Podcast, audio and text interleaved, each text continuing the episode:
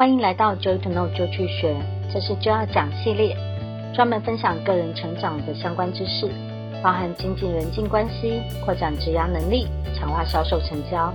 请记得订阅我们的频道哦。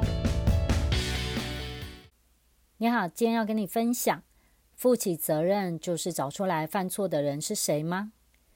责任是一个容易令人争论不休的话题。在每个人的成长过程中，我想或多或少都会被要求负起责任。小时候，父母会跟你说：“你对于你自己的课业要负责，所以你不应该考不好。”出了社会之后呢，公司主管会跟你说：“这是你的责任，你自己就不会想吗？这件事也要我来跟你说吗？”类似这样的经验累积够多之后，就会让人觉得负责任是一件很痛苦的事情。甚至于只是沾到边，就会有一种被强迫的感觉。你有同感吗？一般来说，在处理事情时，有时候就会出差错，跟预期的不太一样，结果有点糟，人们就会开始不想要去承担这个后果。渐渐的呢，就会想要去找出来是谁应该为这个坏结果负起责任，对吗？也因为如此，大家听到责任就会开始有头痛的感觉。感觉很无奈，觉得尽量不要去碰，尽量避而远之。这就造成了在工作岗位上，常常会听到员工说：“多说多错，少给意见就少麻烦。”但是呢，这样会造成很多的旁观者看到公司不应该这样，不应该那样，可是却私下的一直去讲述现在这个时代不如从前了，但是什么也改变不了。然而，这并不是负责任的真谛。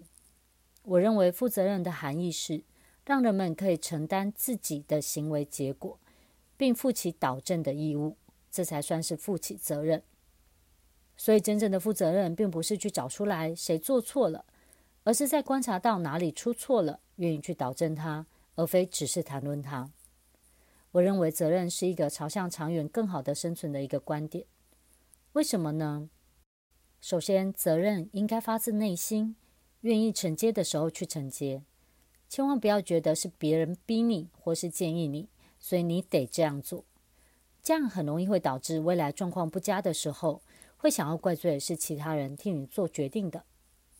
再来，当你承接了之后，要这样子看事情，不管好坏，在事情发展的过程中，我有没有做到让它持续朝向对的方向前进呢？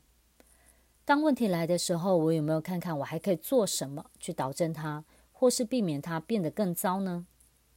当你做到上述这两点的时候，你将会发现，责任并不是责怪，也不是挑错，而是能够让事情持续朝向好的、对的方向去前进。当你真的如此执行的时候，你会发现事情出错的机会变低了。除此之外，也不会有那种只能呆着看着事情发生，却无能为力的感觉。如果我们身边的人都这样做，你不觉得一切的事物都会好转起来吗？让我们一起来试试看，用这样的态度处理生活吧。今天我的分享就到这边。如果你喜欢我的分享，请记得订阅我们 Joy to Know 就去学的频道哦。